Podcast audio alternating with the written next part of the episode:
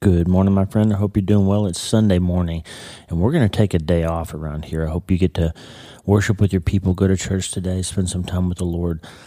We're going to take a Sabbath um, and do the same, but I want to bring you an episode that if you have something hard happening in your life right now, I want you to remember that in the, the biblical model is always that we have to go through something hard before we get to the light again. I have to go through the darkness to find the light. That's a that's a principle. We see it over and over in Scripture. People deal with hard things, and then God rescues them, redeems them, restores them. And so when I was writing my new book, Hope is the First Dose, last year, I told a story that's in the book, and I brought it to the podcast, and it'll be a good opportunity for you today to just get some strength and some hope and some faith. If you're in the middle of a hard thing or a dark time, there is a path to hope again. And here it is, through the dark, through the darkness to find the light. Have a great Sunday.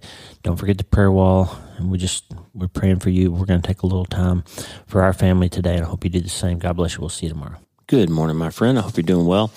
It is four forty-five in the morning. I hope you're doing great wherever you are. And if you're already awake, good morning. Um, by the time you hear this, it'll probably be six a.m. Central Time. Um, just wanted to chat with you for a few minutes. I got a, some things on my mind. I mean, I've been writing. I've been uh, talking about this book for a while, and things are starting to roll. We, uh, agent Kathy Helmers, going to be getting on a Zoom call to talk about the book proposal and going to the publisher soon. And um, really excited and ask you to continue to pray for that.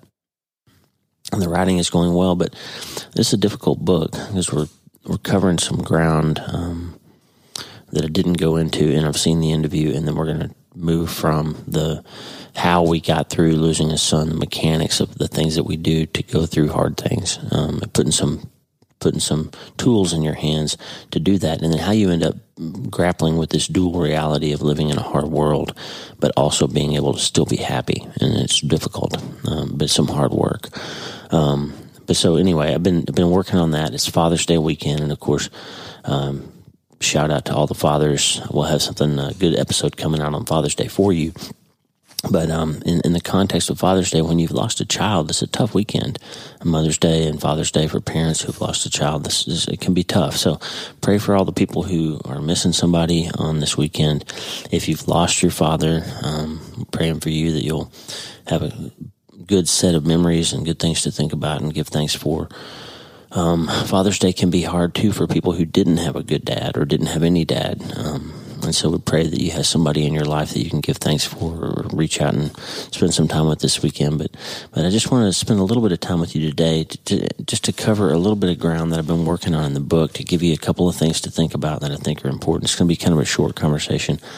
But I've been reading Exodus twenty and that whole passage from Exodus twenty through thirty-four where God's giving the Ten Commandments and the, and the, the whole law to Moses on Mount Sinai. And there's some stuff in there that I think is relevant to us uh, when we're going through stuff in life that's hard. And sometimes you have to go through some darkness, and God will be there with you, but you have to go through some darkness to find the light again. And if you're not willing to go into the darkness and fight through it and, and kind of go through it, um, then you find yourself on the outside, and, and some bad things will happen to you if you if you stay outside the darkness and turn your pain into its own God. And so we'll talk about what that means. Um, we just want to share some thoughts with you about the Ten Commandments and how to make it through when, se- when things seem really hard. We're going to learn the power of walking into the darkness to find the light. And as always, we'll do that starting today. Hey, are you ready to change your life? If the answer is yes, there's only one rule. You have to change your mind first. And my friend, there's a place where the neuroscience of how your mind works smashes together with faith and everything starts to make sense. That place is called self-brain surgery. You can learn it, and it will help you become healthier, feel better, and be happier. And the good news is you can start today. Thanks, Lisa. Hey, so glad to have you listening today. I'm Doctor Lee Warren, and I live in Nebraska in the United States of America with my incredible wife, Lisa, my father-in-law, Tata, and the super pups, Harvey and Lewis. I'm a neurosurgeon and an author, and I'm here to help you harness neuroscience, the power of your brain, faith, the power of your spirit, and good old common sense to help you lead a healthier, better, happier life. Listen, friend, you can't change your life until you change your mind, and I'm here to help you learn the art of self-brain surgery to get it done. If you like the show, please subscribe so you never miss an episode, and tell your friends about it. If you tell two or three friends this podcast was helpful to you, imagine how much good we can all do around the world together. I'm Doctor Lee Warren, and I'm here to help you change your mind so you can change your life. Let's get after it. Hey, listen, Father's Day is tough. Um, to be honest with you, when, when you lost a child, there, there's so much survivor's guilt. You know, you're not supposed to outlive your kids. You're just not supposed to. Like, you, you've got a paradigm for everything else that can happen in your life, right? You, you know that you or your spouse, one, are likely to die before the other. That That's just normal. You know that your parents are probably going to go before you do. You know that one or more of your siblings might go before you do. You're, you expect those things. Your grandparents are going to die before you do. That's that's the the natural path. So you're not supposed to think about having to go through losing a child. It's just not normal. And there's just a lot of survivor's guilt. You you wonder if you did enough, if you told them you loved them enough, if you spent enough time with them. Could you have done something so that they would have ended up in a different place, in a different situation? Or, you know, if, if your child died of some kind of illness or disease, did you miss something? Did you? There, there's all this these questions, and they never go away.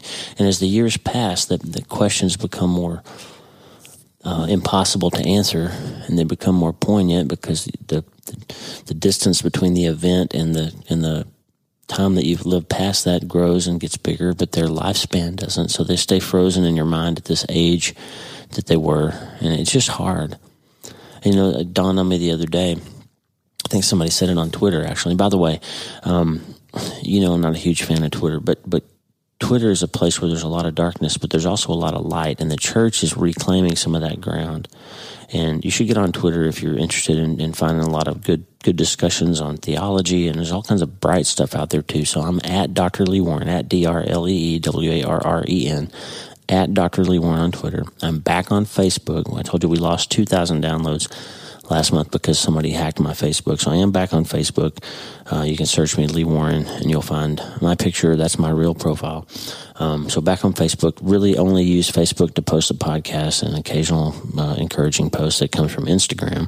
I'm at Doctor Lee Warren on Instagram. But so, um, and Lisa, by the way, is Lisa D. Warren on Instagram, and she's on Facebook as well. And, and she's not on Twitter right now. But anyway, um, somebody said on Twitter, hey, there's not a word for someone who's lost a child. And that hit me right between the eyes. I realized it. When when you lose a spouse, they call you widow or widower. And when, you're, when your parents die, when you're a kid, they call you orphan. So we have words for those things. But there's not a word for a parent who's lost a child. There's not a term for that. We just heard. It's just sad. There's, there's not a term for us. So shout out to everybody who's been through that. You know what I'm talking about. But but when I read that, I was like, man, that's really hard. You know, it's hard to have this thing that happens in your life that's so bad that nobody's ever named it before. And so I was thinking about that and writing this book. I've, I've been going through some some kind of hard things, and I've got a, a, a file, basically, that's got a bunch of papers in it. And one of those papers is the death certificate of my son that came in the mail one day. Um, those things always come out of the blue. Um And so I have this death certificate, and in that file also there's a receipt from the funeral home from paying for my son's cremation. Um, so there's all this stuff that, that, that's in there, and you can go and sit and look at that stuff, and it'll take you to a dark place, right? If you if you go back and, and, and dwell on or sit with some of those things, you can find yourself going down this path of, of and it gets pretty heavy and it gets pretty hard, and there's no... Um, There's no way out of it, really, if you let yourself go down there. So I'm, I'm thinking about that stuff as I'm writing this book and and, and some of the, the problems that we had as we were going through those times and how we managed to navigate through all of it. And I realized something, that there, there's a path, or there's a passage, rather, in Exodus chapter twenty. There's this scene where God is coming down to Mount Sinai, and and the people are down in the valley. And they can see him. They they can see the cloud and the smoke and the fire on top of the mountain. They can hear his voice. And, and they know God's there. And he's not very far away. He's right at the top of the mountain. And the people aren't allowed to go up there because they're not, you know, they're not they're not ready to face God. But Moses is allowed. And Moses has a relationship with the Lord that, that is close enough that God has said, hey, you can come up here and we can meet face to face and we can work through this, this set of stuff I'm going to give you that'll help the people manage the hard stuff they're getting ready to face as they go to the promised land. So so God had a plan, and God had a law, and he had a purpose, and he had ideas, and he had and he had guidelines that would help the people manage to navigate their life. But to get it, somebody had to go up on the mountain into the darkness, into the fire, into the storm and the lightning and the terror, and it was scary. But Moses had to go up in there. So there's this passage in Exodus twenty, chapter uh, verse twenty-one, where it says, "The people remained at a distance while Moses approached the thick darkness where God was." Now, don't miss this. God is the path to light. Jesus says, "I am the way, the truth, and the life. There's no one comes to the Father except through me." The, the good stuff is in finding where God is and going with him and letting him help you and help and manage help you manage your life and being with him. That's that's where the good stuff is. But to get to the good stuff, Moses had to go into the scary stuff. All right? Moses had to go up into that cloud and walk into that darkness, the booming thunder and the lightning and the fire and the terror and the earthquake. He had to he had to be willing to go in there so that God could meet him there and help him, equip him and the people for what was coming. He had to go into the storm. And there's two commandments. Moses came away with the Ten Commandments on the on the tablets, right? The first commandment, if you don't remember your Ten Commandments from Sunday school, or if you've never read them, Exodus twenty gives you the Ten Commandments. They're not just good ideas. They're actually they're actually commandments for living. The first commandment is, you shall have no other gods before me. Like God says, hey, I am your God. Don't don't try to make yourself another God, because you won't find one that'll satisfy you or who can help you. I'm your God. The second one is, do not make a carved image. Don't make an idol. Don't don't make something that you bow to and worship to and believe in other than me. So there's these two commandments that God gives Moses, and, and for, in order for Moses to get them, he had to go into the cloud, right? But there's those two commandments, no other gods before me, and don't make an idol, are what I want to talk about just for a second here. It's not very long, and I don't want to overplay the metaphor, but I, don't, but, but I realized this as we were going through losing Mitch, that a couple of things could happen. One, if you remember the... the movie The Princess Bride, if you never saw it or if you've seen it, there's a scene where they have to go into this place called the Fire Swamp. And there's all this legend about the Fire Swamp, that there's perils in there, that nobody ever comes out alive, and that there are three perils in the Fire Swamp. And there, you know, this the the eruption of fire that comes up out of the ground, and then there's this quicksand they call lightning sand, and then there's these rodents, these big like badger-looking things, rodents of unusual size, they call them. And so there are all these perils in the Fire Swamp. But once you go in there, the, the door closes behind you. You can't you can't go back out the way you came in. You've got to go through it. So you've got to face the perils of the Fire Swamp if you want to survive and get to the other side where there's safety and there's peace, right? And that's kind of what is happening here in Exodus twenty. Like like Moses can't get the law. He can't get the tools he needs. He can't get the, the armament that the people are going to need to make it through, of how to walk with God into the coming years of their lives, if he doesn't go into the hard stuff. And when we lost Mitch, like it became pretty clear that one of two things was going to happen. We were either going to become these people that that learn how to, to walk with God and, and manage to find faith and hope and light and peace and joy again, and put our family back together and protect our marriage and, you know, and, and make it through. Or we had this opportunity to just sit and become people who basically lived a life around this hard thing that had happened to them. And I'm just so grateful To, to have had Lisa's friendship and wisdom and, and, and patience and all of that. She was so strong and, and so helpful. But also, we had been studying all these patients with glioblastoma and hard things. I was preparing to write this book that turned into I've Seen the End of You, and I had already identified this this pattern of behavior that happens in people when they encounter hard things. When you get that phone call that something bad has happened, or when you find that get that biopsy result and it's bad news, or, or when something difficult happens in your life, there, there's some patterns of behavior that I noticed. And one of them is, some people hit that hard thing and it just destroys them, and they lose their hope and they lose their faith, and the thing that happened to them becomes the thing that they spend the rest of their life dealing with, and, and it, it becomes their identity. And we see it with, a, there's a condition called trigeminal neuralgia, where they there's basically a pinched nerve at the brainstem, and people get facial pain. And it's this debilitating, lightning-like, de- horrible facial pain. Some people can't even brush their teeth or feel the air conditioner hit their face without just breaking down. It's just excruciating. And the, and the thing that happens is it's this invisible pain syndrome, and you, nobody can see it. You look normal, and it begins to change your behavior because you're avoiding the pain. And these families become sort of um, – their lives become about almost – revolving around the person who's in pain. How can we help mom not have pain? You see it with migraine, chronic migraines, and you see it with chronic pain syndromes or people with chronic illness in childhood. It becomes the social dynamic of their family. And with trigeminal neuralgia, we can do an operation often that will cure that pain. We can move the nerve, move the artery away from the nerve and take the pressure off the nerve, and the pain will go away. But the problem is these people have often had years where that pain syndrome made them the center of their family dynamic. And when we take the pain away, that social stuff doesn't just disappear overnight. And so these people have had a lifetime of being the center of their family's attention. And when the pain goes away, the dynamic is difficult all of a sudden. They're not just normal, they don't have a normal relationship. Right? And so we see that with people who encounter hard things. Lose a child, for example. We, we we had all these people who were very kind and were offering to invite us to support groups. And I remember one lady called multiple times, pestering us almost, to try to get us to join this support group with her. Sorry, a little sip of coffee there. Um, and I said, well, who did you lose? You know, did you did one of your children die, or you know, how did you get involved in this? And she said, "No, I didn't. I didn't lose a child.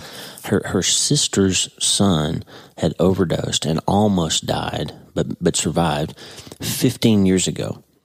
And when she had that hard thing happen to her sister's son, it it rocked her world a little bit. She started going to this support group for people who had lost children, even though she hadn't lost a child." And she ended up in this support group every week for the next fifteen years, and she was still using it as the way she processed that traumatic event that had happened to her nephew fifteen years before. So th- this woman basically began to define her life around this event. Instead of learning to heal from it and move on, she stayed in it. And every week she sat with it and cried over it and, and dealt with other people in their situation. And I'm not bashing on support groups at all. You need them. There's especially for addiction recovery. They're vital and they're important. But but the purpose of them is to help you get through something, not to stay in something. Understand that. If you're if you're dealing with something hard, the purpose of it is to learn how to live with that reality that had happened, but have it no longer or not always define your life. And so we were sitting in this situation where we had a branch point, right? At some point after, and you have to go through a grief process, but at some point you've got to sit up again, get dressed, wash your face, shave your face, put your clothes on, go back to work. You've got to start building your life back, right? You got to start moving forward again. And for me, it was very tangible. I had this horrible situation that happened with our son, and questions we would never be able to answer, and, and never would be able to know the, the, the reality of what really happened. And, and we could be these people who, like, you know, picketed the police and demanded answers and filed lawsuits and did all that stuff. We could have been those people who made our life about trying to get to the bottom of what happened, or who sat and worshipped at the altar of grief and pain and, and you know, poured drink offerings and, into our bodies and, and drank alcohol to manage the pain and numb ourselves from it. We could have done that, but we didn't. We we looked at it a different way. We said, we want to go into this and, and let God meet us there and help us walk through it.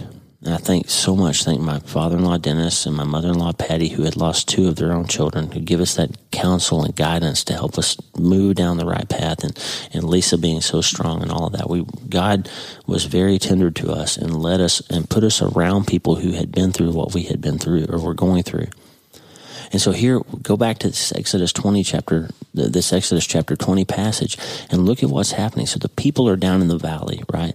And God is on the mountain in the cloud. The people can't go up there. But Moses has a choice. He can stay in the valley, or he can go up the mountain and meet with God, even though it's really scary. But notice what happens to the people. The people in the valley who don't go into the cloud, they stay in the valley, and they stay down in the valley, and they don't they don't have the opportunity to sit with God, and they decide after a few days that they need something they can put their hands on. They decide they're going to make their own God. That's so, it's appallingly ridiculous. The real God is on the mountain. They can hear his voice. They can see the storm where he is, and they get restless, and they make themselves an idol. They, they melt all their gold and make a golden calf. And in Exodus thirty-two, they're worshiping this false, fake, idol, man-made God, even though the real God is right next to them on the mountain. And so what they've done is they've taken their their lives and they've they've decided that they need something tangible that they can put their hands on, that they can worship, even though they have an opportunity to, to wait for the real God to reveal himself to them. And here's what here's what happens when you're grieving or when you're going through something hard. You have an opportunity to either worship the thing that you're dealing with and let it define you, or to let the real God help you learn how to process and manage and handle it in a way that will lead you through the darkness and through the storm and to find the light again. The problem is, if you stay in the valley and you make yourself an idol out of the thing that you're dealing with, you will never actually get through it. You'll never get through the fire swamp if you don't learn to navigate those hard things and avoid those rodents and avoid the quicksand and avoid the, the fire spouts and all that stuff. If you just stay in the swamp, you'll eventually be consumed by it. And if you stay and sit with your grief and make an idol out of it, or you, you know, I had that death certificate and that receipt, and I could have made an origami golden calf out of that, and I could have just sat there and drank myself into oblivion, or I could have become this bitter person who was mad that my son died, and I, and I was just never going to get over it, and, you know, turn to some other way to numb myself from that. I could have done that. But I had this, these guides, these mentors around me. I had a Moses who went up into the cloud for me. My father-in-law helped me navigate that. Lisa helped me navigate that. My mother-in-law, Patty, helped me navigate it. My parents came alongside us, and we had we had people who helped us. And you can too.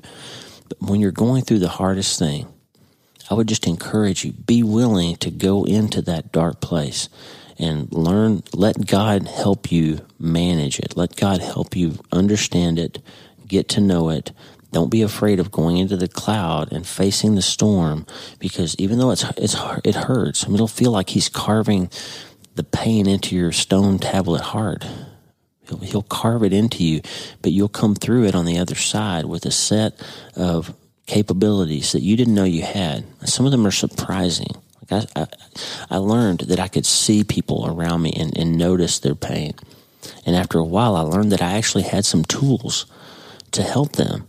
And when I did choose to help them, it helped me too. And that's why you're listening to this podcast, by the way. Like me noticing other people who were hurting and trying to find some words to help them process what they were going through based on the experience that I had of what we were going through. That's why this podcast came about. That's why my newsletter came about. That's why my books came about. So you can find some good and some light and some, some healing, but you can't find it unless you go through the fire, unless you're willing to go into the darkness. If you don't want to go in there and heal from it, you'll end up being that person that sits in the support group and just worships it forever. And it'll never get better. It'll never become light or burden. Like God won't unburden you of it if you sit with it and let it become a golden calf, an idol of its own. So even though the thing has happened and you survived it, even though they fixed the nerve and your face doesn't hurt anymore, you can choose to sit with it and stay in it and let it define you and keep defining your family and all of that forever if you want to. Or you can walk into the darkness and face the fire and face the lightning and face the earthquake and find God in it, and he will carry you through it. He will. His promise of being close to the brokenhearted in Psalm thirty-four eighteen is true. And if you're having a hard time on Father's Day this weekend, friend, or you had a hard time on Mother's Day because you're missing somebody at your table, you need to go through that darkness and let God begin to heal you. And one of the ways he'll do that is he'll equip you to help other people. And your voice and your experience and your unique situation and how you managed it will become something that will be a lifeline to somebody else. And we're connected by these things, all of us connected by these chains of difficult things, and we help each other manage to get through the fire swamp together. But you just have to be willing to set your foot on the mountain and press through that dark cloud, and you'll find God there, and you'll find other people there who will help you.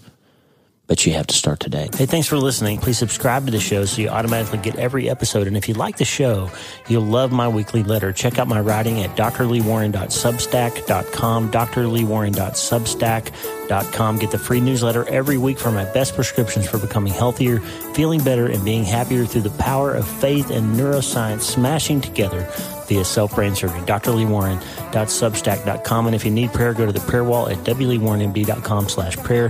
The theme music for the show is Make Us One by Tommy Walker, graciously provided for free by the great folks over at tommy walker ministries dot org.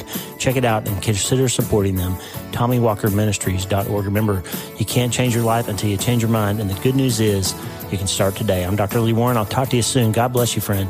Have a great day.